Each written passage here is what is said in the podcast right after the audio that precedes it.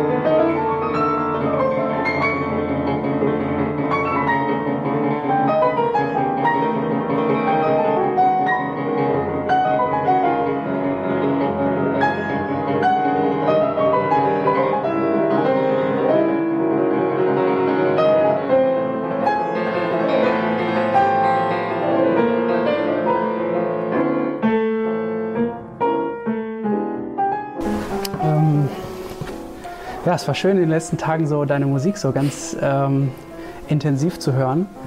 Und ähm, ich verfolge das ja schon eine Weile, was du machst, weil mir irgendwann Robert Landvermann von dir erzählt hat und war total begeistert. Diese Pianistin, die spielt wahnsinnig geil.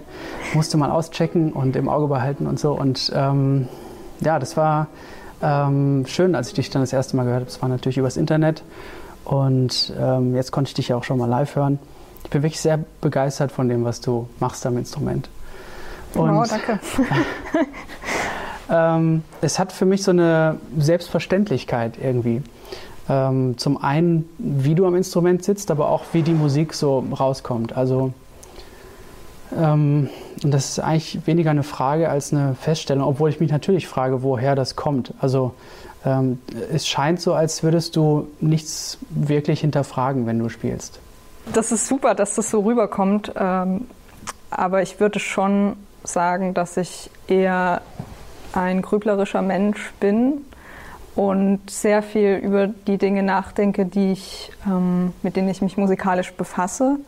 Ähm, das muss gar, nicht, muss gar nicht unbedingt immer so analytisch sein, aber ich versuche generell ähm, natürlich schon den Eindruck zu erwecken, dass es ähm, dass es eine, alles ein leichtes Spiel ist und manchmal ist es das auch. Du kennst es sicherlich auch. Manchmal läuft man irgendwie, läuft man irgendwie gegen eine Wand und manchmal ähm, läuft es aus irgendeinem Grund ähm, einfach so. Aber mhm. ähm, ich, ich versuche auf jeden Fall, ähm, das schon zu hinterfragen, was ich, was ich spielen will und versuche auch meine musikalischen Erkenntnisse, die ich nach und nach gewinne, immer zu hinterfragen. Und ähm, deswegen kann es durchaus sein, dass das, was ich heute als Wahrheit für mich so entdeckt habe, in zwei Wochen schon wieder mhm. völlig, ähm, ja, völlig nichtig ist oder äh, für mich gar nicht mehr stimmt. Und ich finde das eigentlich auch gar nicht schlimm, dass das alles so im Wandel ist, weil es ist ein, ist ein Prozess und ähm, das ganze Leben ist eigentlich ein ständiges empfangen und wieder verwerfen und so mhm. weiter. Und ähm, deswegen ist das eigentlich ja, was ziemlich Natürliches für mich, glaube ich. Ähm, Kannst du Sachen beschreiben, die für dich zuerst mal total klar waren und dann hast du sie hinterfragt und jetzt ist es irgendwie gar nicht mehr so? Ja, ich glaube, ich erinnere mich also dann an das Größte, ähm, an das ich mich erinnere, was für mich so ein Aha-Erlebnis war, ist, dass ich lange Zeit gedacht habe, dass es Sachen gibt in der Musik, die richtig und die falsch sind. Also gerade mhm. am Anfang des Studiums, ähm, wo ich noch nicht so viel Ahnung hatte von dem, was ich mache oder von dem, was, was mich interessiert, was ich sein will, was ich spielen will, ähm, da hatte ich einen Lehrer, der ähm, mir einen sehr klaren Fahrplan mitgegeben hat von den Sachen, die ich, die ich üben kann. Und das mhm. war auch damals ziemlich gut, weil ich konnte noch nicht wirklich spielen und ich musste erstmal so das Handwerk mhm. checken. Ähm, aber ich bin immer mit so einem Gefühl in den Unterricht rein, wie äh, jetzt heute heute darf ich keine Fehler machen oder ich muss es genauso abrufen, Ja. wie wir das letzte Woche bespro besprochen haben. Und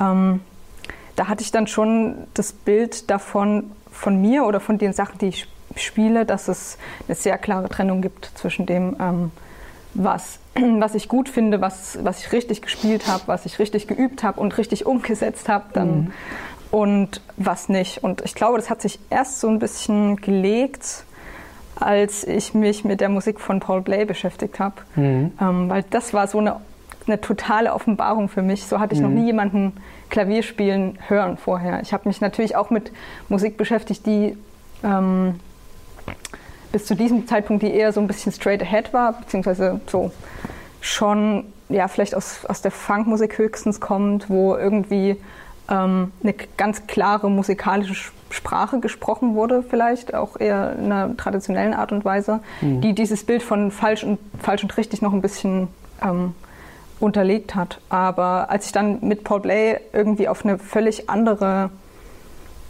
Art zu denken und zu Musik zu machen gestoßen bin, ähm, habe ich, das- habe ich das eben hinterfragt, dieses, dieses falsch und richtig. Mhm. Und das ähm, war letztendlich, glaube ich, ja, so das ähm, so der größte Augenöffner, was, was auch ja, Musik generell angeht und ich glaube auch das Leben generell. Ich bin mir ähm, bis auf moralische Fragen, die man, glaube ich, als normaler Mensch ziemlich klar mit Ja und Nein richtig und falsch beantworten kann, ähm, mittlerweile fast unsicher, ob es im Leben falsch und richtig gibt. Mhm. Also das ist jetzt sehr philosophisch, aber Ja, ja. Ähm, ja, ich, hab- ich mache mir da auch gerne Gedanken drüber. Ähm, und ich bin mir eben, wie gesagt, im Vergleich zu äh, vor ein paar Jahren gar, gar nicht mehr so sicher, was das angeht. Mhm. Ja. Was war diese erste Aufnahme von Paul Bley, die du da gehört hast? Ich glaube, das war das Album Open to Love. Ich weiß gar nicht mehr genau, wie ich drauf gestoßen bin. Ich glaube, ein, ein Kommilitone hat es mir gegeben. Mhm. Ähm, Mit welchen Worten? Einfach so, check mal aus? ich oder? glaube, die Worte waren, ähm, ja, was Solo-Klavier angeht, ist Paul ja der Größte. Ah ja, okay. Und ich hatte, ich hab, ich habe damals kein Solo-Klavier gehört und ich habe auch noch nichts von Paul Bley gehört und Mhm. habe dann eben nichts ahnend diese Aufnahmen mir äh, angehört und ähm, ja, das war auf jeden Fall nicht, nicht so falsch, diese, Mhm. diese Aussage von, von ihm. Ja. Denkst du manchmal an ihn, wenn du spielst? Ja, ähm, aber ich glaube, ich glaube, es kommt ein bisschen drauf an, auf das, ähm, auf das Programm, was ich spiele. Äh, Ich glaube zum Beispiel, dass in dem Schumann ähm, der Paul Bley eher nicht so durchkommt, Mhm. was glaube ich auch daran liegt, dass, ähm, dass ich ein bisschen ein anderes Mindset einnehme, wenn ich Schumann spiele, als wenn ich jetzt komplett frei Erklär spielen mal. würde. Also wenn ich, ähm, also klar, beim, beim, beim völlig Freispielen ohne jeglichen ähm, programmatischen Bezug ähm, sind einem natürlich keine, keine Grenzen gesetzt. Aber wenn ich, wenn ich Schumann spiele, habe ich schon das Gefühl, dass gewisse Sachen ähm, einfach nicht wirklich funktionieren. Beziehungsweise wenn ich sie spiele, ähm, komme ich nicht Schumann nahe ähm, in einer Art und Weise, ähm, dass eben, dass ich nicht auf das Stück, was Schumann da äh, geschrieben hat, im Original richtig zugreifen kann. Also Mhm. wenn ich weiß, okay, ich möchte, ich möchte jetzt das Stück ja, erster Verlust spielen, ähm, versuche ich mir schon vorzustellen, wie ich das Original erstmal spielen würde. Also mit welchem Ja. inneren Gestus gehe ich an dieses Stück hinan, Mhm. heran. Und ähm, ich glaube nicht, dass da mh, hm, gute Frage. Jetzt, jetzt, jetzt bringst du mich zum Nachdenken. Vielleicht beim ersten Verlust ist, vielleicht ist es beim ersten Verlust nicht ganz so krass wie bei einem Stück wie äh, Mai lieber Mai oder Glück ist genug, wo ich finde, dass die Stimmung des Originals schon eine sehr klare Aussage trifft. Ich glaube, dass sich niemand ähm, mit dem Titel Glück ist genug identifizieren kann, wenn ich jetzt irgendwelche krassen Cluster spiele oder einfach eine, eine Wahrnehmung von dem Stück habe, die dem Schumann wirklich komplett entgegensteht. Ähm, deswegen glaube ich schon, dass, dass mir da im Kopf erstmal ähm, gewisse Schranken gesetzt sind, aber die empfinde ich nicht, finde ich nicht als störend, sondern mhm. als eigentlich eher inspirierend. Also wenn ich an das Stück Glück ist genug denke, ähm, dann stelle ich mir eben vor, wie, wie aufregend und wie prickelnd dieses Original ist mhm. und wie ja, diese, so, eine, so eine innere Unruhe vielleicht auch. Ähm, wie kann ich die möglichst freudig mit meinen eigenen Worten oder mit meinen eigenen musikalischen Worten beschreiben? Mhm. Ähm, und das, das ist eigentlich die Herausforderung an, an diesem Programm, eben schon mit dem, mit dem Hintergrund des Originalstücks an die, an die Improvisation ranzugehen.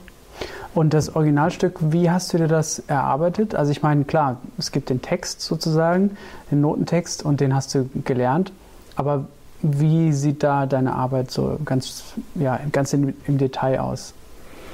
Mm, am Anfang steht natürlich das Auswählen der Stücke, so welche, welche sich vielleicht besonders dafür eignen, ähm, drüber zu improvisieren. Und ich habe auch tatsächlich bei einigen Stücken gemerkt, die es dann eben nicht ins Programm geschafft haben, mhm. dass ich mich da eher verrenne oder in gewisser Weise immer ähnliche Wege einschlage. Ähm, dass ich einfach, wenn ich drüber spiele, merke, okay, ähm, von so viel, vielen verschiedenen Seiten kann ich mich dem Stück gar nicht nähern, wie ich es eigentlich will.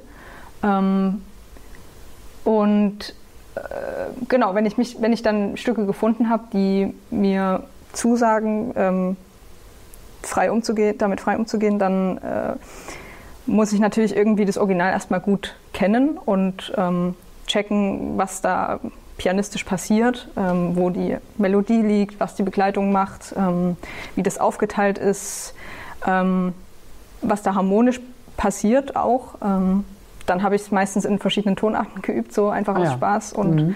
habe dann ähm, die Melodie zum Beispiel mal in die linke Hand gelegt oder mal in die Mittelstimme und bin einfach, habe einfach versucht, auch pianistisch erstmal mit dem Grundmaterial irgendwie frei umzugehen. Mhm. Und danach ähm, kommt dann vielleicht der Versuch, so zu improvisieren, wie Schumann es hätte auch schreiben können, ohne den Anspruch zu haben, dass das jetzt perfekt sein muss oder ja dass es jetzt genau die gleiche Qualität hat wie das, wie das Originalstück, aber dass man einfach mal in eine Art von musikalischer Sprache reinkommt und sich auch so ein bisschen begrenzt erstmal, was, was dem Stück hätte dann auch folgen können oder mhm. als Intro hätte ja. funktionieren können. Ähm, genau, und dann, was, was könnte der nächste Schritt sein? Hast du dir Sheets gemacht, sozusagen? Ich habe mir, hab mir, hab mir, Notizen gemacht. Ja. Notizen? Ah, also ich habe mir Notizen gemacht, was ich an den Stücken sehr charakteristisch und eigenartig finde. Also Hast du das in Worte gefasst oder in mhm. Noten gefasst? In Worte. Ah ja, okay. Ja. Ähm, was steht Beispiel, dann da so ungefähr? Zum Beispiel bei, bei Glück ist genug hatte ich, ähm, was hatte ich da? Ja, hatte ich irgendwas, ja, hatte ich irgendwas mit Oktaven oder so. Ähm, und mit diesen. Ähm, was hatte ich da geschrieben? Auf, auf, jeden Fall irgendwas mit abwechselnden Patterns links, rechts. Mhm. Jetzt muss ich überlegen. Also, dass auf jeden Fall die Melodie auch sehr schnell wechselt zwischen, ähm, zwischen den beiden Händen. Also am Anfang. also, dass die rechte. Hand und die linke Hand sowohl auch mal diese ähm, Ufter, Ufter Patterns haben oder so. Ähm, und so steht es auch in den Noten von Schumann. Ja, genau, Play Ufter, Ufter. Ufter, Ufter Pattern. Ja, mhm. ähm, genau. Und ähm, was wollte ich sagen? Ach so, genau, dass es zum Beispiel relativ viel auf ähm, Dominant-Sept-Akkorden aufgebaut ist und so weiter. Mhm. Das heißt nicht, dass ich das dann unbedingt so spiele im, in der Improvisation, aber einfach dieses Wissen, wie, wie Schumann Spannung erzeugt, mit welchen Mitteln, mhm. ähm, ist auf jeden Fall gut, gut zu haben. So. Und mhm. ähm, ob man es dann macht, ja, wird sich, wird sich zeigen. Mhm. Du hast jetzt öfters darüber gesprochen, ähm, über das Stück spielen, aber ich habe eher das Gefühl, also nicht, äh, ich will jetzt nicht zu nahe treten, aber ich habe eher das Gefühl, du spielst mit den Stücken mhm. als über die Stücke. Ja, ähm, ja, ist auf jeden Fall richtig. Ähm, ich, ich also es kam selten auf der Platte vor, dass ich das Gefühl hatte, okay, jetzt hat sie hier eine Form und jetzt wird ein paar Chorusse drüber gespielt. Hm. Sehr selten oder vielleicht sogar gar nicht. ja. Es war auch manchmal schwierig für mich rauszufinden, welches Stück du überhaupt. Ich habe immer die CD gehört Mhm. Ja. und nicht geguckt, was du spielst und dann, ah, das klingt irgendwie ne, äh, nach etwas, was ich kenne. Aber es, es geht die ganze Zeit so rein und raus. Ja. Und ähm, das fand ich total, ähm, ja, das fand ich fantastisch, wie das so von einem ins andere ging, ohne dass man jetzt merkt, okay, jetzt wird improvisiert darüber, Mhm. sondern eher so, ja, du bist irgendwie voll in dem Stück drin und umkreist es und wirfst es hoch und springst damit. Also du machst, du machst ganz viel damit. So. ja. Waren das die Stücke, die dann eher rausgeflogen sind, äh, wo du das Gefühl hast, jetzt ähm, hast du hier so eine Form und da passiert dann immer wieder das Gleiche, oder? Nee, ich glaube, dass ich zu keinem Zeitpunkt in diesem Vorbereitungsprozess, will ich es mal nennen, äh, auf die Platte das Gefühl hat, hätte, dass ich in einer Form bin, Mhm. ähm, die sich dann immer wiederholt. Also es gibt sicherlich irgendwie ostinate Stellen, die sich wiederholen oder vielleicht wiederholt sich auch mal ein Formteil oder eine, eine Art Formteil so ähnlich dann später nochmal. Ähm, aber ich, mir war es nee, eigentlich immer wichtig, ähm, die Stimmung auf meine Art und Weise wiederzugeben oder meinen Blick eben auf dieses, auf dieses Stück zu werfen. Und bei einem Stück wie, was habe ich gespielt, den, den wilden Reiter, ähm, nee, wie geht das nochmal? Aha. Äh, oder so ähnlich, Ja. ich weiß es gar nicht Ja. mehr. Ähm, da ist es mir eben nicht gelungen, auf dieses Stück verschieden, auf verschiedene Art und Weisen mein, äh, irgendwie eine Perspektive zu finden, die ich da, oder ein Verhältnis zu finden, was ich da, dazu einnehme. Ähm, es ging dann immer in eine, in eine Richtung, die eben dem Original irgendwie ähnlich war, sei es rhythmisch oder, oder harmonisch. Ähm, Es war nicht dehnbar genug vielleicht. es war genau, es war nicht, ich konnte nicht flexibel genug ähm, drüber oder mit dem Stück spielen und mit dem Mhm. Stück umgehen und ähm, deswegen, ja, deswegen habe ich mich dann dagegen entschieden. Hast du das beim äh, quasi Studium zu Hause gemerkt oder auf der Bühne? Dass du teilweise auch Stücke mit auf die Bühne genommen hast und dann gemerkt hast, okay, vielleicht sind die nicht so geeignet jetzt für das Pro Projekt. Ähm, nee, das, das ist tatsächlich zu Hause Mhm. ähm, entstanden und ähm, ich habe mich, also es klingt immer komisch, wenn ich sage, ich habe die Improvisation vorbereitet. Ähm, dann frage ich mal, hä, ist doch improvisiert. Aber es war tats tatsächlich für mich sehr wichtig, äh, mich erstmal mit diesem Material so auseinanderzusetzen und mir das so zu eigen zu machen, ähm, dass ich dann damit frei, frei umgehen kann. Eben weil ich diesen, diesen Bezug dazu einnehmen will und nicht irgendwas spielen will, was dann beliebig, beliebig wird. Ähm, und das ist auch was, was ich immer wieder neu machen muss. Also ich muss mich auch immer wieder neu mit diesen Stücken auseinandersetzen, so, so wie jetzt gerade. Also ähm, ich habe sie jetzt vielleicht im Original schon eine Weile nicht mehr gespielt und jetzt fängt es schon wieder an, so ein bisschen zu verschwinden. Das heißt nicht, dass ich, dass ich jetzt ähm, nicht damit improvisieren könnte, das würde schon gehen, aber ich will eben auch schon das, das ähm, Originalstück parat haben auf eine Art und Weise. Ähm, und nicht nur so leicht ähm, so, so halb ähm, Die Stellen, an die man greifen. sich halt erinnert. Genau. Ja. Ähm, das ist ein sehr unbefriedigendes Gefühl Ja. und ähm, es, macht, es macht einfach weniger Spaß, mit diesem Gefühl auf die Bühne zu gehen. Mhm.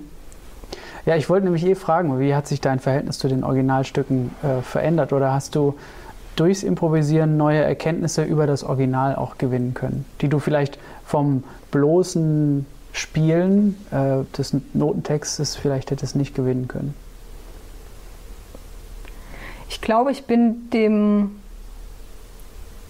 dem Schumannschen Wesen und dem Komponierstil vielleicht schon insgesamt ein bisschen näher, näher Mhm. gekommen dadurch. Ähm, das sind zwar jetzt alles nur so Miniaturen, aber ich glaube, da, darin zeigt sich sein, sein Stil und seine Persönlichkeit trotzdem schon sehr, sehr stark.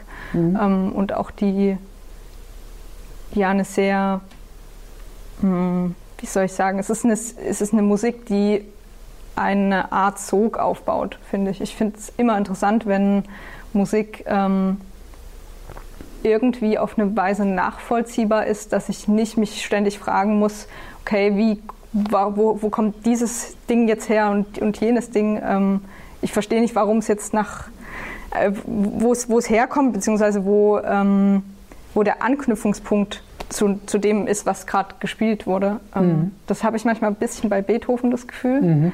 Ähm, das ist manchmal, also ich, ich schätze natürlich, ich meine, das ist ein großartiger Komponist und ich liebe auch viele Sachen von ihm, aber mhm. ähm, manchmal verliere ich da den, den Überblick, wo alles herkommt, ähm, wo es original. Das ist manchmal überwältigend. Ja, mhm. genau. Und das habe ich zum Beispiel bei Schumann nicht, mhm. ähm, auch bei Ravel nicht. Mhm. Ähm, und solche Musik fasziniert mich mhm. irgendwie. Äh, das heißt nicht, dass es auch nicht mal einen Bruch geben kann oder was abrupt verlassen wird, aber wenn es halt dann ständig passiert, dann, ähm, ja, dann komme ich nicht mit. Mhm. auch wenn es tolle Musik ist. So. Das, mhm. Ähm, ja. äh, gibt es Sachen, harmonische Wendungen oder vielleicht auch ja, Voicings, die jetzt durch, durch diese intensive Arbeit damit so Teil in deinen ähm, Teil von deinem Fundus wurden, die du öfters jetzt sogar benutzt? Ja, sicherlich gibt es das. Ich überlege gerade, was es, was es sein könnte. Ja, ich glaube, dass generell das Dominant-Sept-Akkorde und ähm, Moll 6, Dur 6 Akkorde, ähm, dass ich die stärker wahrgenommen habe dadurch. Mhm. Ähm, also wenn ich, also wenn es zum Beispiel ähm, mit einer Art von Voicing wie diesem hier.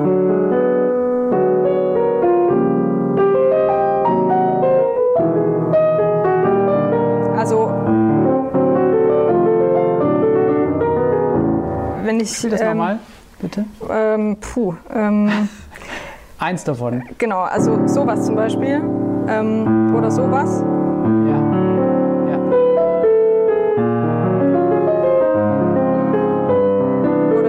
Okay, das ist jetzt kein, ist kein besonderes Voicing, aber da, wenn irgendwie eine Verbindung zwischen Jazz, Harmonik und Sachen, die genauso auch in der Klassik vorkommen könnten, wie es ja bei romantischen oder spätromantischen ähm, mhm. Komponisten oft der Fall ist. Ähm, wenn man das irgendwie ähm, geil verbindet, wie du das ja auch machst in deiner Musik, ähm, das hat auf jeden Fall was in mir verändert. Ähm, mhm. Und ja, ich glaube, dass das eines der größten Sachen ist, die ich dadurch gelernt habe. Aber auch, auch rein pianistische Sachen, wie zum Beispiel ähm, irgendwie ähm, Ausdauer und Kraft in der linken Hand mhm. ähm, zu üben. Oder wie machst du das? Hauptsächlich über so Staccato-Geschichten, indem ich also versuche, irgendwie zum Beispiel oder dann eben irgendwie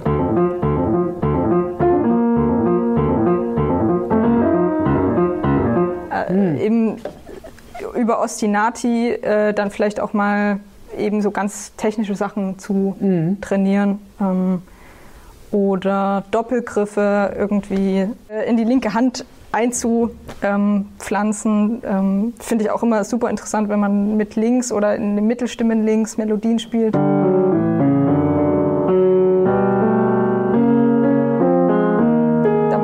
Die rechte ja. Hand noch frei hat, ähm, ja. da noch was Cooles zu machen. Mhm. Ich glaube, das sind so Sachen, über die ich in meinem normalen Jazz-Kontext oder Jazzleben vorher überhaupt gar nicht nachgedacht habe und mhm. die ähm, mich sehr bereichert haben.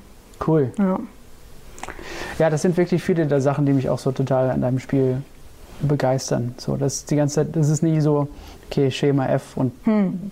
das hören wir uns jetzt für eine Stunde lang an. Also ähm, dadurch ist dieses, dieses ähm, Solo-Klavier, improvisierende Solo-Klavier, bleibt irgendwie die ganze Zeit spannend, weil du so viele verschiedene Facetten hast. Ja. Und die äh, aber jetzt nie so, ähm, ich habe nie das Gefühl, du willst irgendwas zeigen oder so. Also ich habe nie das Gefühl, du willst irgendwas beweisen, hast nichts zu beweisen. Du spielst einfach. Das ist dieses Selbstverständliche, was ich am Anfang meinte. Das, ja. das finde ich total beeindruckend. Also, weil das ähm, das ist schwierig. das ist schwierig, wenn man alleine am Klavier sitzt, dass man, dann einfach sagt, okay, das ist jetzt, wie ich spiele.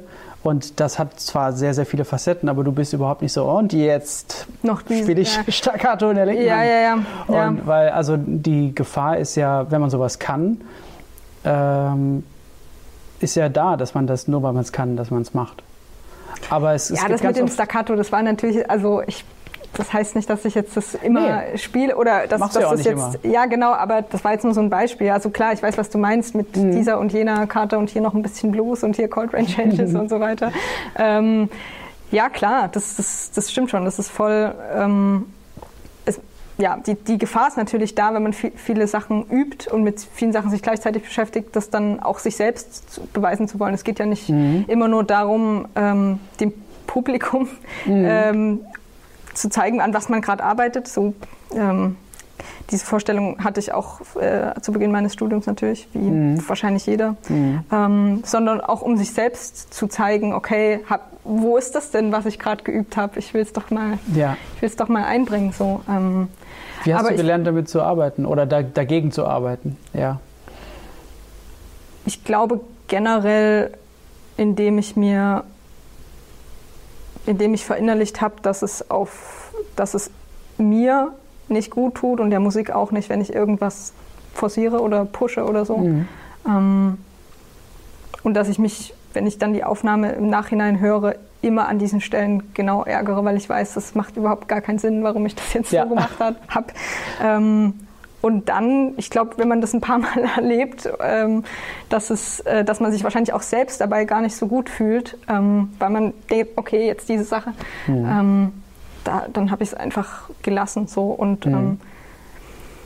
aber ich glaube, die, ja, es ist, äh, es hängt, die Sachen, die man spielt, hängen natürlich auch in gewisser Weise von dem ab, auch unbewusst ab, was man gerade macht und womit, womit man sich beschäftigt. Ähm, das muss auch nicht immer was Gutes sein. Also ich habe auch gemerkt, dass ich ähm, Konzerte spiele, ähm, die sehr in eine bestimmte, in eine bestimmte Richtung gehen,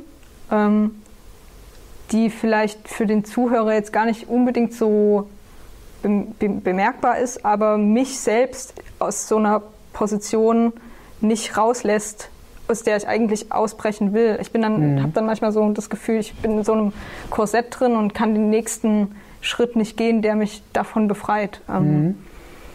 ähm, genau, das muss nicht, muss nicht heißen, dass das ganze Konzert dann schlecht ist, aber es gibt diese Momente, aus denen ich dann gern mal eine komplett andere Tür aufstoßen würde, aber ich finde find den Türknopf nicht mhm. oder so.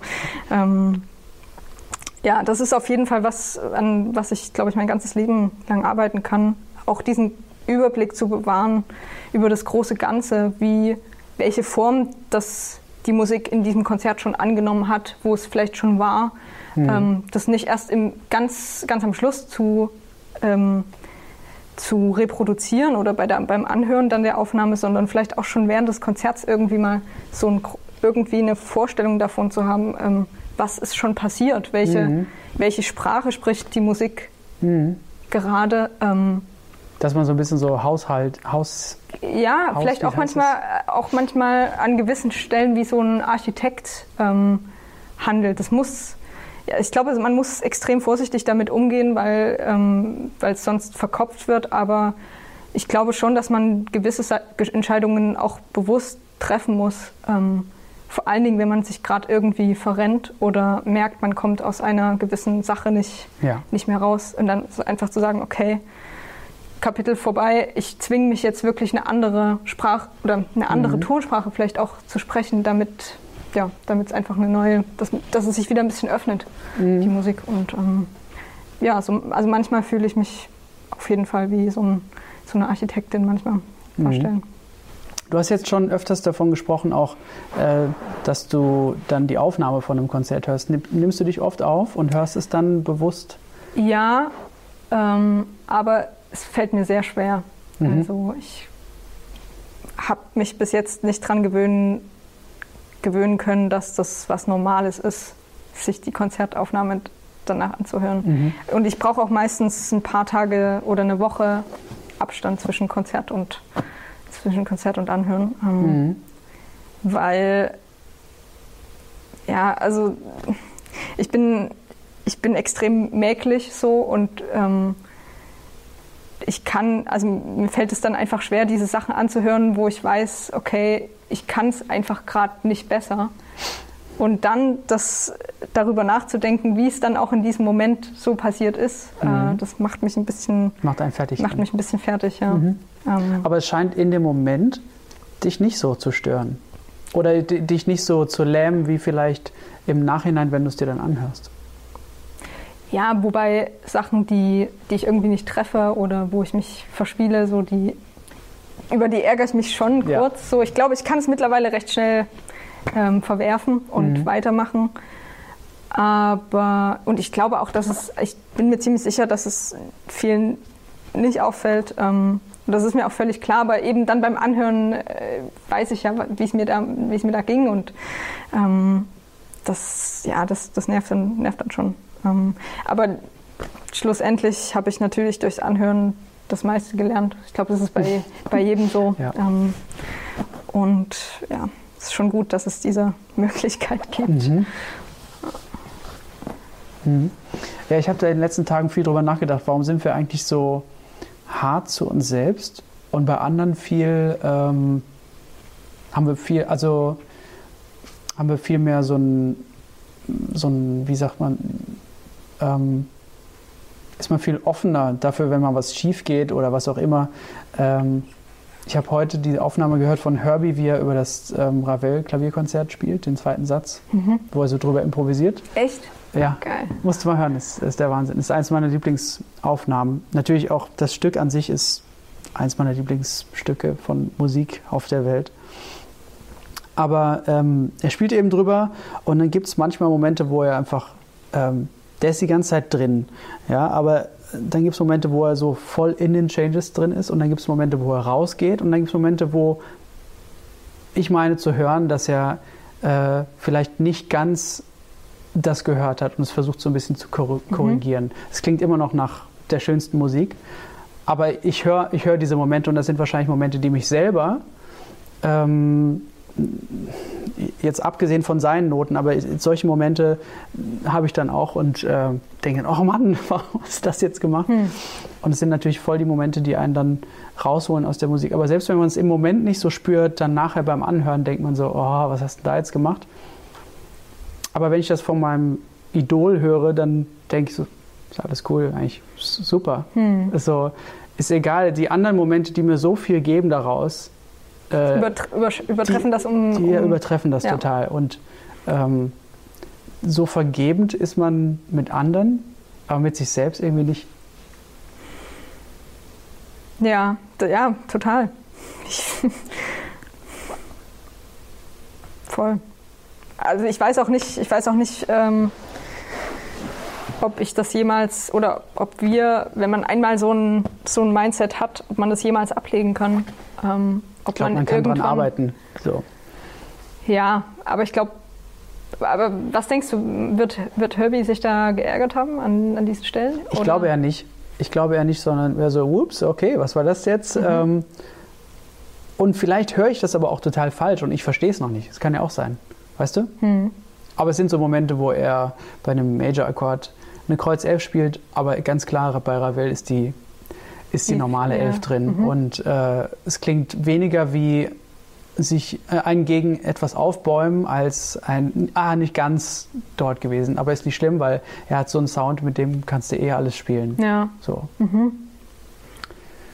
Tja, hast du dich, hast du dich damit beschäftigt viel? Also bist du, hast du gemerkt, dass es bei dir besser wird oder arbeitest du das bewerten? Dran? Ja.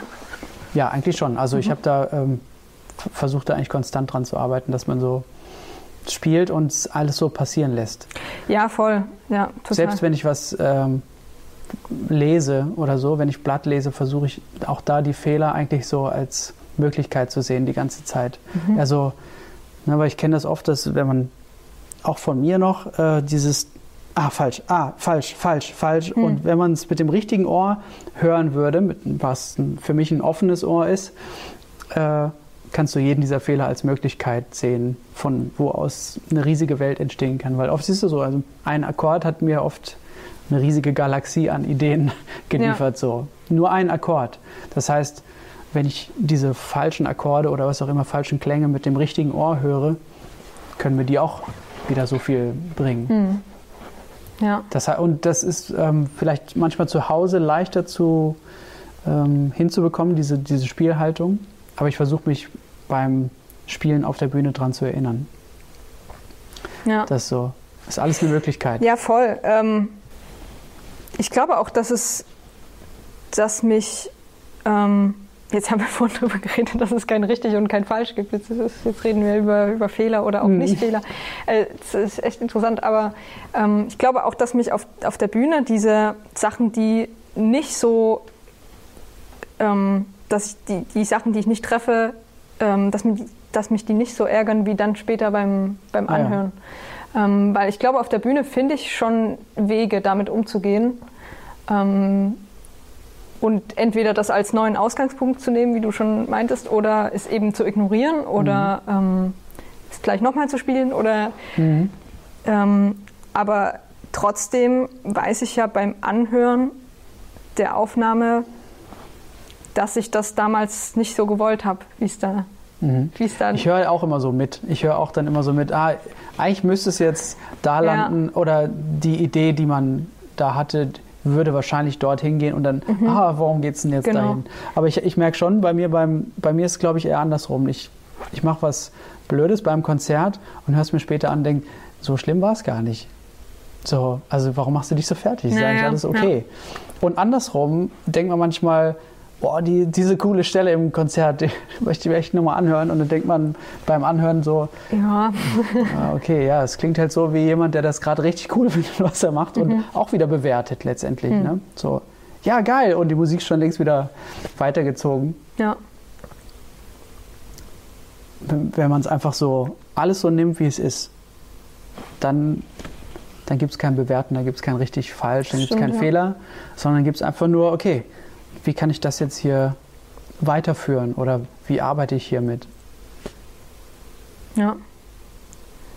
Ja, meistens sind die Sachen, die mich dann ärgern im Konzert oder danach Stellen, an denen ich aus irgendeinem nicht wirklich nachvollziehbaren Grund irgendeine Idee verlasse, sei es absichtlich oder unabsichtlich, wahrscheinlich eher unabsichtlich, die aber ähm, es vertragen hätte, noch weiter entwickelt zu werden, in welcher Form auch immer. Ähm, aber irgendwas ist ja, ja, von irgendwas entsteht ja die Musik oder es gibt ein Anfangs, eine Anfangsidee und ähm, wenn die aus irgendwelchen ja, Fingerfertigkeiten dann ähm, verworfen wird, weil man irgendwas nicht schafft zu spielen oder weil man sich nicht konzentrieren kann oder sei es, irgend, sei es irgendein Grund, der diese Idee ähm, leider verwirft, ähm, dann genau, sind das meistens die Stellen, die,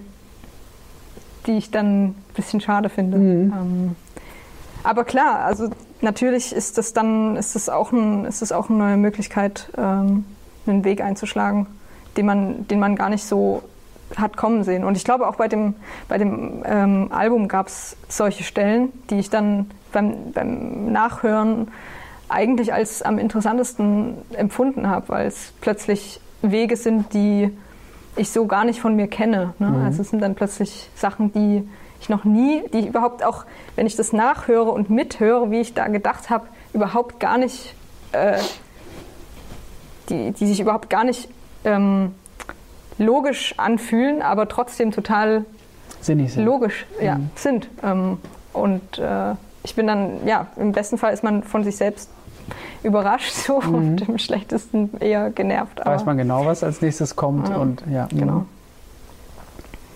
Ja. Ähm, können wir ein bisschen über Sound sprechen? Ähm, Klar. Ja, ich stehe total drauf auf deinen auf deinen Sound, wie du am Klavier sitzt, ähm, wie, wenig, nach, wie wenig Arbeit das aussieht. Und, aber was, was dafür dann ähm, erklingt. Ähm, wie hast du daran gearbeitet? Oder arbeitest du daran gerade? Ich glaube, ich versuche mir eigentlich nur die Frage zu stellen, erstmal, ähm, was ist das für ein Instrument, an dem ich sitze? Hat es irgendwelche Eigenheiten, irgendwelche klanglichen ähm, Charakteristika, die ähm, ich gut oder schlecht finde oder was auch immer, aber die auf jeden Fall erstmal so in anspringen. Ähm, mhm. Und dann versuche ich mir eigentlich vorzustellen, wie ich auf dem Instrument klingen will, ob ich diese, ähm, diese Eigenheiten unterstützen oder eher ein bisschen ähm, abdämpfen will oder mhm. ein bisschen ausgleichen will. Ähm, und tja, dann weiß ich nicht. Dann versuche ich, wenn es ein, ein sehr wenn es ein sehr spitzes, obertonreiches Klavier ist, würde ich vielleicht sagen, dass ich eher versuche, durch einen langsamen Anschlag der Taste ein bisschen zu reduzieren, diese, mhm. diese Schärfe. Und im Gegenzug, wenn es ein sehr weich intoniertes Klavier ist, was kaum scheint irgendwie, dass ich dann mir einfach vorstelle, dass, es, dass ich durch einen sehr schnellen Anschlag der Taste Obertöne hervorhole, die da vielleicht gar nicht sind. Und ich glaube, ich weiß nicht, ob es funktioniert, aber in meinem Kopf funktioniert es. Wenn ich mir das vorstelle, dann klingt es anders. Mhm, ähm, stimmt, ja. Und vielleicht hilft das manchmal. Ähm, aber grundsätzlich glaube ich, ähm, habe ich dadurch, dass ich viel Klassik gespielt habe in meinem Leben, schon so ein, eine recht ja, solide Ausbildung genossen, was Sound angeht. Und ich weiß gar nicht, ob ich das jetzt so, ob ich da sagen kann, was das genau ist. Ich, also klar, ich meine, auf Oberstimmen achtet jeder, dass die, dass die schön singen, aber das ist ja kein, ist ja kein Geheimnis. Ähm, ich weiß nicht. Also ich versuche einfach auszubalancieren, was an Material da, was an Stimmen da ist, so mhm. ähm, mir völlig darüber bewusst zu sein, ob es gerade eine Melodie gibt, ähm, in welcher Hand oder in welcher Stimme die auch gerade liegen mag und dass mhm. die halt einen besonderen auf, eine besondere Aufmerksamkeit bekommt und dann ähm, nehmen sich die anderen Stimmen zurück. Oder ich will genau das nicht, ich will genau, dass es keine Melodie gibt und ich will einen völlig gleichförmigen ähm, Anschlag oder einen gleichförmigen ähm, Sound über das ganze Klavier. Mhm. Das kommt ja dann auch immer noch dazu beim, beim Klavier, dass es meistens nicht so ist wie ähm, jetzt hier bei, de, bei dem Steinway, dass fast alles gleich klingt. Auf, ja. Ähm, und ähm, ich glaube, da habe ich schon versucht, irgendwie zu lernen, wie man das, wie man da gegensteuert, indem ich eben das, was da ist, vielleicht auch fast ein bisschen umkehren kann durch die Art und Weise, wie ich die Taste anschlage, mhm. mit welcher Geschwindigkeit bis zum Tastenboden oder nicht. Ähm, mhm. Geschwindigkeit ja. ist mhm. ein Begriff, den ich noch gar nicht so mit Anschlag verbunden habe für mich. Eher Kraft oder, oder, hm. oder weniger Kraft oder ja. mit was, was für eine Art von ähm, ja, Durchschlagskraft man da so. Aber ich habe das noch für mich noch nie mit, mit Geschwindigkeit zusammen verbunden. Wie, wie kommst du da drauf? Das finde ich interessant. Wie komme ich da drauf? Ich, entweder ich habe es mal irgendwo gelesen oder selber, selber dran geforscht. Ich glaube, es gibt da sehr kontroverse Meinungen zu diesem Thema, ob die Geschwindigkeit eine Rolle spielt oder nicht. Mhm. Ich glaube auch von so also ich glaube auch, dass Klavierpädagogen oder Forscher sich da nicht einig sind. Ähm, oder ich bin mir nicht sicher, ob ich es mit, mit, ähm, mit der Amplitude verwechsel, wie die Taste angeschlagen wird. Also es ist ja ein Unterschied, ob ich nur bis zur Hälfte spiele oder ob ich bis ähm, mhm. ganz unten spiele. Ja. Ähm, und da ist ja schon der erste klangliche Unterschied da. Aber wenn ich jetzt überlege, spiele ich die Taste mit einem sehr schnellen Anschlag, ähm, zur Hälfte oder spiele ich sie mit einem langsamen Anschlag zum Tastenboden. Mhm. Da kann ich eigentlich schon wahnsinnig mhm. viel rausholen. Mhm. Ähm, und beide Male werden völlig andere Obertonspektren ja, angesprochen. Ähm, und ja, damit einfach irgendwie, das geht natürlich auch, es geht tatsächlich nicht in jeder Lautstärke. Also ich glaube, einen lauten Ton kann man nicht obertonarm spielen. Also ich glaube, mhm. wenn, wenn, der, wenn, wenn lauter Ton bis zum Tastenboden durchgehauen wird, so, dann kann man den nicht irgendwie besonders weich spielen, außer man benutzt vielleicht das linke Pedal oder ja. so. Mhm. Ähm, aber ich weiß nicht, es hat mich schon immer interessiert, wie man nur von den Tasten ausgehend, vielleicht auch gar nicht mal mit Pedal irgendwie ähm, was man da für unterschiedliche Töne rausholen mhm. kann.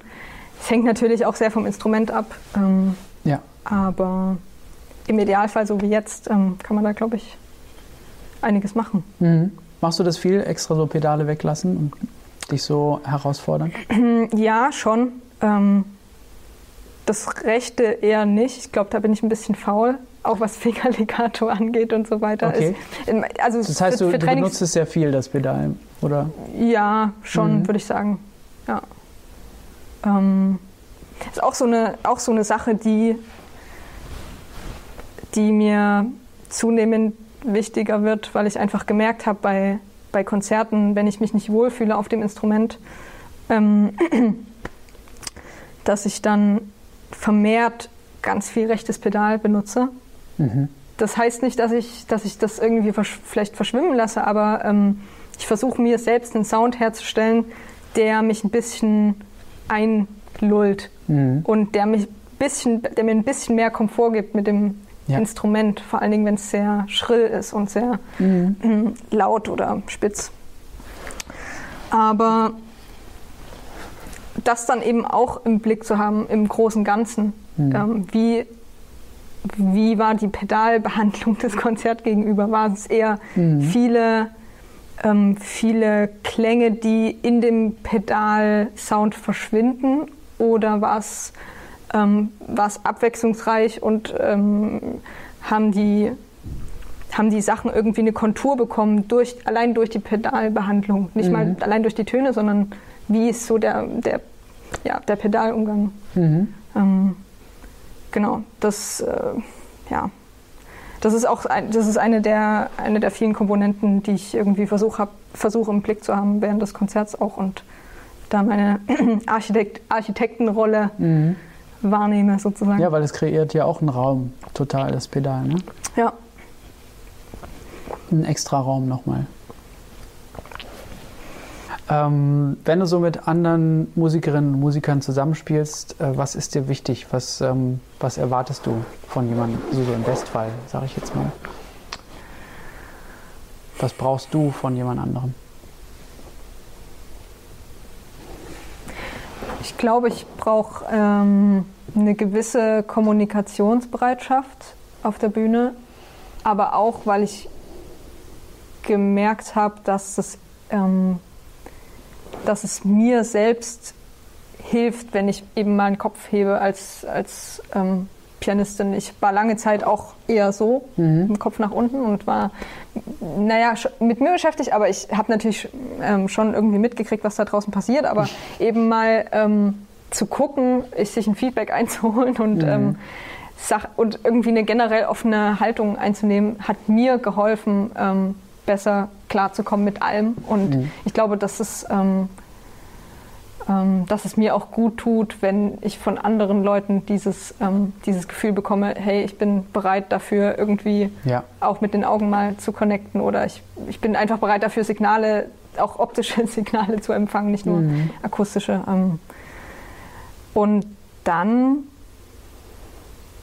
tja, würde ich, würde ich sagen, es, es das generelle Dasein und das, das Wachsein und die absolute, mh, hm, das, das Bewusstsein, was gerade passiert und jede, jede Handlung, jede musikalische Handlung mit genau diesem Bewusstsein und dieser Wachheit auszuführen. Ähm, mhm. Auch Pausen genauso genau bewusst und so deliberate zu spielen. Ähm, ich glaube, das ist generell was, was mich an Musikern fasziniert, ähm, die oder an, an meinen Heroes so fasziniert, dass sie eben nicht zweifeln an dem, was sie tun, sondern es ist eben genau so, wie es ist. Es ist jetzt so. Ob das jetzt gewollt war oder nicht, weiß ich nicht, aber es ist genau so. Hm. Ähm, und wenn das dann noch meine Mitspieler sind, dann macht es mir noch umso, viel, umso ja. mehr Spaß. Ähm, Gibt es Leute, mit denen du zusammengespielt hast, von denen du besonders viel lernen konntest?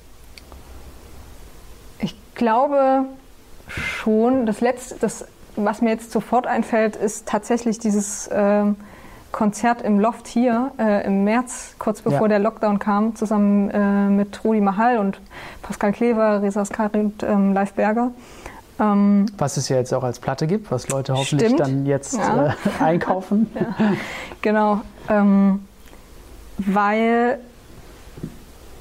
das wahrscheinlich auch ein bisschen mit der Musik zusammenhängt. Und zwar habe ich mich auch relativ wenig mit Monk beschäftigt. Wir haben ein Monk-Programm ja, mhm. gespielt und ähm, das aber auch recht frei und ähm, flexibel und ja. Und ich hatte mich ähm, in meinem Leben relativ wenig mit Monk beschäftigt bis dahin. Warum? Gab es einen Grund für oder war das eher Sicherlich, so? Sicherlich, ja. Ähm, ich versuche es in Worte zu fassen. Ähm, als ich angefangen habe, mich mit Jazz zu beschäftigen, hatte ich, wie gesagt, irgendwie eine sehr klare Vorstellung davon, was richtig und was falsch ist. Und ich kam aus einer Hörtradition, die ja, na klar, ein bisschen Klassik beinhaltete, aber auch viel Popmusik. Ich bin, ja, bin mit Popmusik aufgewachsen und ähm, habe dann darüber so ein bisschen, auch über, äh, über Pat Metheny, so meinen Einstieg in, in Jazz gefunden. Und ähm, ich stand lange Zeit eben auf einem Spielstil, der schon sehr von Wohlklang geprägt war. Mhm. Und ähm, so Paul Blay hatte dann eben so die erste Tür aufgestoßen, aber irgendwie konnte ich mit Monk lange nichts anfangen, ähm, weil er einfach genau das nicht gemacht hat, worauf ich bei Pianisten stehe. Und schöner Sound irgendwie. Mhm. Die, okay, er hat schon, er hat schon das, das, Klavier irgendwie ausgenutzt in seiner vollen Bandbreite, aber ich, ich fand seine Kompositionen geil, immer mhm. schon, aber nie, wie er, wie er gespielt hat. Ähm, mhm ja, aber auf jeden Fall ähm, hat mich dann dieses Konzert nochmal ähm, dazu ähm, inspiriert, das nochmal zu probieren. Und ähm, letztendlich war auch das einer der ausschlaggebenden Punkte, ähm, dass es äh, zu, zu, erkennen, dass es kein, kein richtig und kein falsch gibt. Ähm, mhm. Und es ist ein, er spielt einfach so und es gibt keinen Zweifel dran. Ob das jetzt richtig, also konventionell mhm. richtig ist oder nicht, ist völlig egal. Es, er spielt die Pausen und er spielt die Noten genauso und ist sich ziemlich bewusst darüber, was mhm. passiert. Es ist alles passiert alles mit so einer Zielgerichtetheit und mit Absolut. so einer. So und ähm, ja, ich glaube, dass das Konzert und äh, die, die, die Art und Weise, wie, mit, wie wir mit diesen Stücken umgegangen sind, ist natürlich auch sehr rabiat gewesen.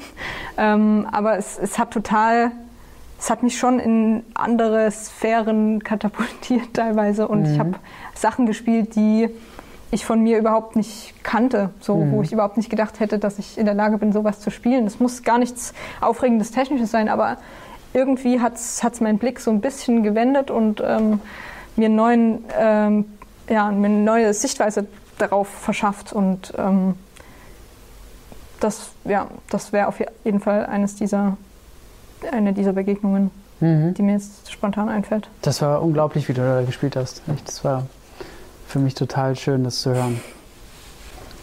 Und ich hatte irgendwie den Eindruck, dass du dich schon lange mit Monk beschäftigt hast in ja. dem Moment. Ähm, aber vielleicht war das dann auch einfach gerade eine sehr intensive Vorbereitungszeit ja, für dich. Wie, wie sah die aus? ich glaube, ich habe einfach ganz viele verschiedene Aufnahmen von den Titeln mir mhm. angehört und versuch, versucht so die Essenz, die Monksche Essenz zu greifen und mhm. sein Mindset zu verinnerlichen. Also mhm. ich glaube, dass das bei so einem, bei so einem Tribute gar nicht so verkehrt ist, wenn man sich vorstellt, zu denken wie er oder sich zu fühlen wie Monk, wenn er mhm. halt am Klavier sitzt und dass da andere Sachen eher dann unwichtig sind, ähm, ist ja völlig klar. So, mhm. Aber ich glaube, man, man kann es einfach als, als Anlass nehmen, ja, sein Vokabular oder sein, seine Auswahl von verschiedenen Mindsets mhm. zu erweitern. Vielleicht kannst du es noch ein bisschen verdeutlichen, ähm, wie, wie das jetzt deine Sicht auf Monk oder auch sein Spiel verändert hat. Weil ich glaube nämlich, diese, diese Sichtweise, die du hattest, ist eine, die ganz äh, viele Leute haben. Und ich hatte die auch zum gewissen Teil so.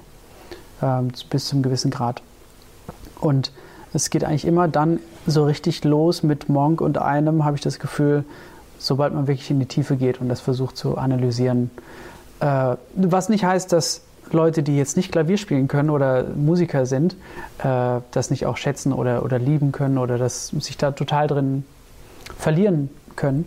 Ähm, aber für mich war es auf jeden Fall so, als ich gemerkt habe, okay, wenn ich die Stücke jetzt mal richtig lerne und mit all ihren Ecken und Kanten, äh, ähm, dann kriege ich eine ganz andere Sicht darauf. Oder äh, für mich war ein wichtiger Punkt herauszufinden, als Monk gesagt hat, ähm, alle sprechen immer von meinen seltsamen Akkorden, für mich sind sie total logisch. Und das war für mich so ein krasser Moment. Weil wenn sie für ihn total logisch sind, dann habe ich einfach etwas noch nicht verstanden. Ja. Und ab da habe ich äh, mehr auf seine Akkorde geachtet, äh, mehr auf seine Voicings geachtet, mehr auf seine, auch die die Melodietöne sind auch oft einfach sind Teil von den Voicings oder Teil von den Akkorden. Ich habe das nie so zusammengepackt. So. Und was da einfach passiert, ist alles logisch. Hm. Es ist eigentlich nichts, was, was man nicht irgendwie erklären kann oder was ähm, nicht auf irgendeinem Level total sinnig ist. So. Ja, es gibt halt keine universelle Wahrheit. Ähm, ja. Das ist, glaube ich, das Schöne daran. Ähm,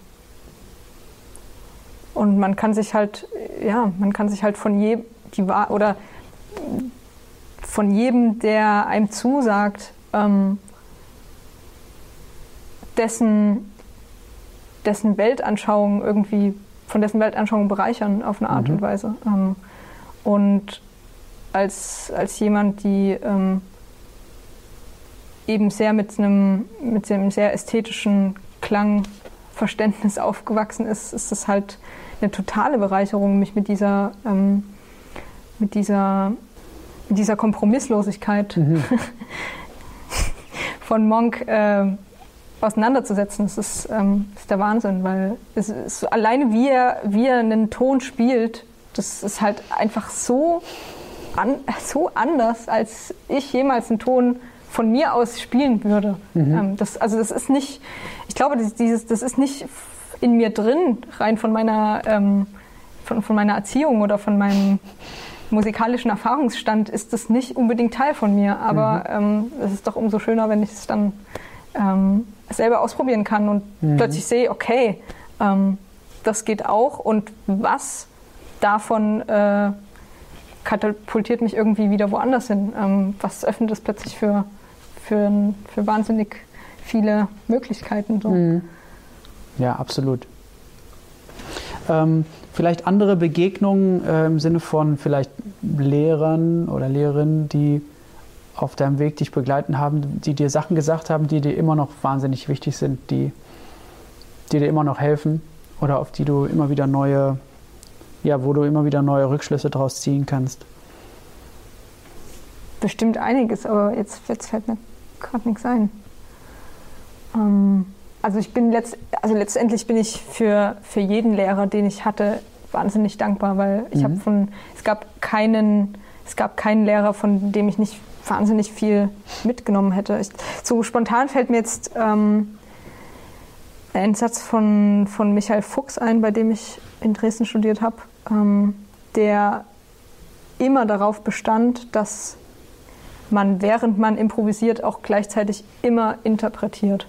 Das war immer, also er hat, es war ihm wahnsinnig wichtig, diesen Interpretationsaspekt, den man eben in klassischen Stücken ähm, so hervorhebt und äh, der da eigentlich das Allerwichtigste ist, dass der ähm, im, ja, also phrasing-technisch, artikulationstechnisch in seinen, seiner Improvisation und sein Soli immer genauso vorhanden mhm. ist. Und ich glaube, das war indirekt ein ziemlicher, äh, ziemlicher Anstoßer, was diese ganze Forschung nach ja, Klang, Klangerzeugung mhm. auf dem Klavier noch so ein bisschen vorangetrieben hat. Ah ja, cool.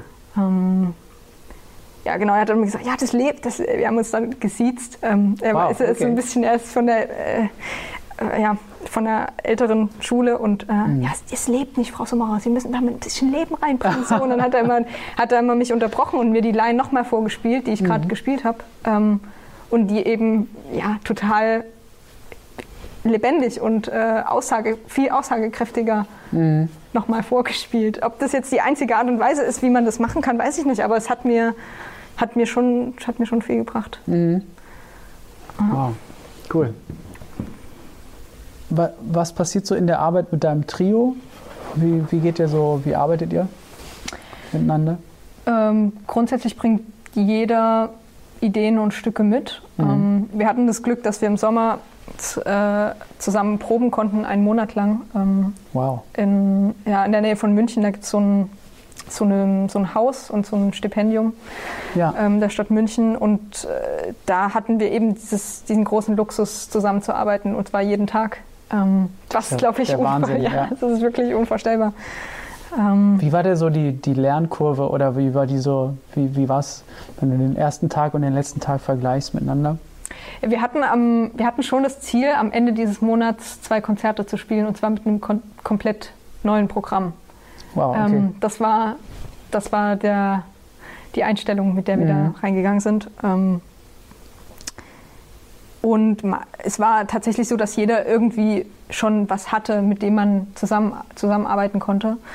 Und für mich war das aber eine total erfrischende Erfahrung und eine total wichtige Erfahrung, mal ein Stück nicht nur alleine zu schreiben, sondern mit anderen Leuten zusammen. Das mag jetzt total banal klingen für, für Bands, die eh viel zusammen auf die Beine stellen und mhm. zusammen schreiben, weil die, für die das das Normalste auf der Welt ist, eben zusammen mhm. dieses Stück zu schreiben. Aber für, für mich war es gar nicht so bis dahin und ähm, ja, das hat, hat mir einiges gebracht. Und äh, ja, die Lernkurve war mal so, mal so. Wir haben teilweise auch ein paar Tage hintereinander nur gejammt oder nur Sachen geübt oder mhm. irgendwelche Sachen ausprobiert, wenn wir keinen Bock hatten, die irgendwie die Stücke zu spielen. Mhm. Und ähm, letztendlich hat aber alles geklappt und wir haben, wir haben ein Programm hinbekommen und ja, das, äh, es war su super, super divers, weil ähm, wir alle drei, glaube ich, ziemlich unterschiedlich schreiben. Ähm, mhm. Aber ich glaube, dass es unseren, ja, unseren Gesamtsound auf jeden Fall erweitert hat. Ähm, dafür, ja, darauf bin ich schon stolz auf eine Art und Weise. Was für Approaches, äh, was für, ähm, wie sagt man es auf Deutsch besser?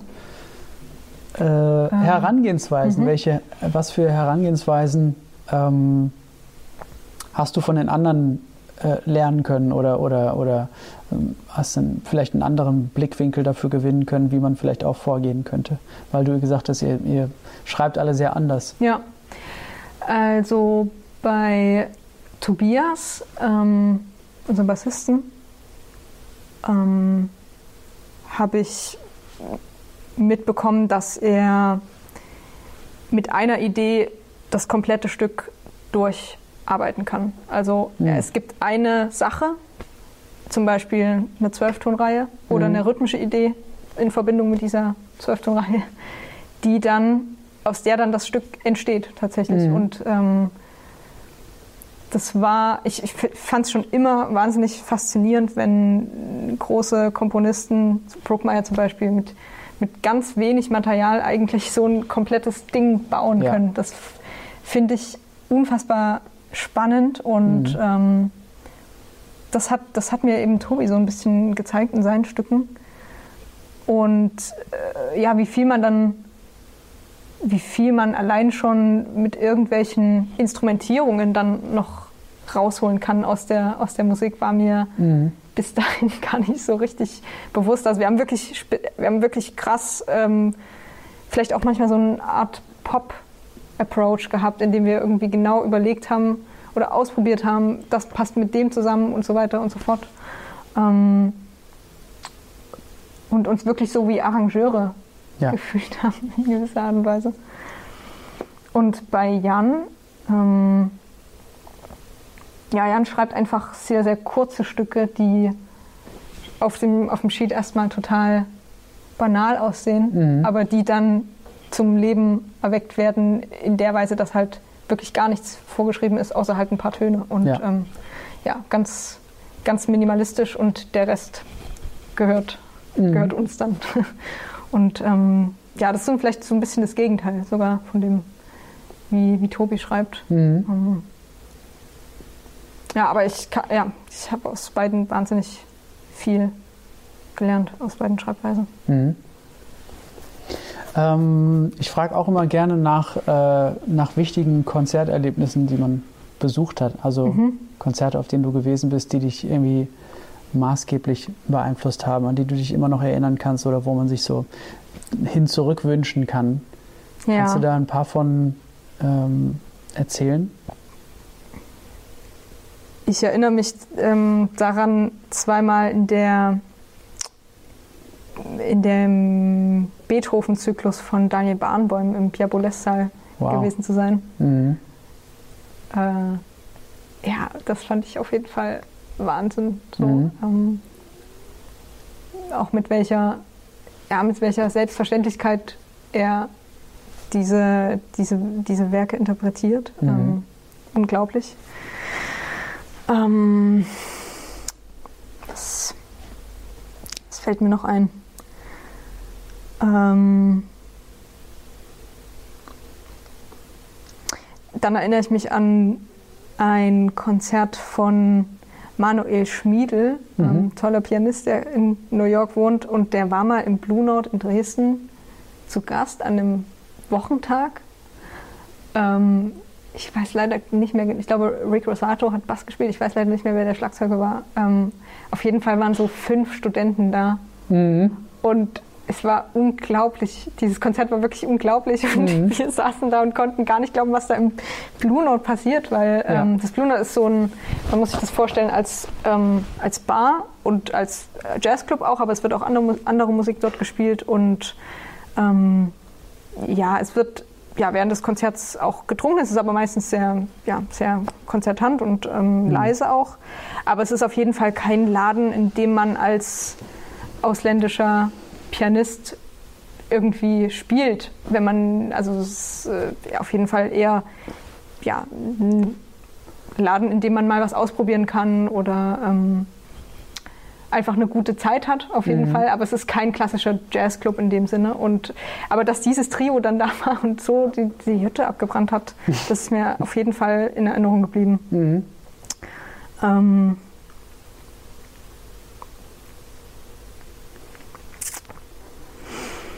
boah, ich glaube noch so viel mehr, was mir jetzt gerade nicht einfällt. Das, das wird ist, vielleicht noch ähm, kommen. Dann. Ja.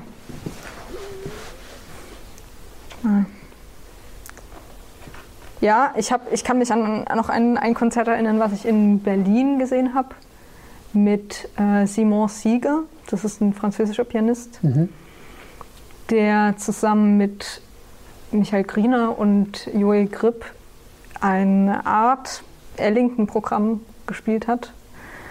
Und wenn ich jetzt so drüber rede, fällt mir ein, dass es eigentlich eins meiner absoluten Lieblingskonzerte war, die ich jemals gesehen habe. Ähm, es war total authentisch ähm, Ellington. Also nicht, man hat sofort gemerkt, da weiß genau, oder die Leute wissen genau, was sie, was sie tun. Es ist nicht irgendwie gefaked oder so auf alt oder traditional ähm, getrimmt. Manchmal, mhm. manchmal hat man ja das Gefühl, dass sich jemand nicht so wirklich 100% mit der Materie beschäftigt hat und ja. dann eben versucht zu spielen wie. Ähm, aber es war eine Art Mischung aus ähm, Ellington in richtig geil und Messiaen mhm. und Bad Paul vielleicht. Mhm. Aber es, also die, das, ja, ich, sah, ich, sah, ich kann mich erinnern, ich saß da drin und ich habe wirklich gedacht, ich träume. So.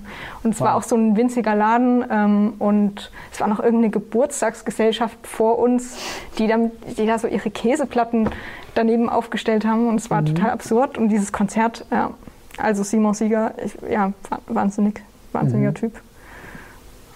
Ja, sehr zu empfehlen. Cool. Sollen wir ein bisschen was spielen? Klar. Ja? Voll. Was sollen wir spielen? Ähm, irgendwas. Klar.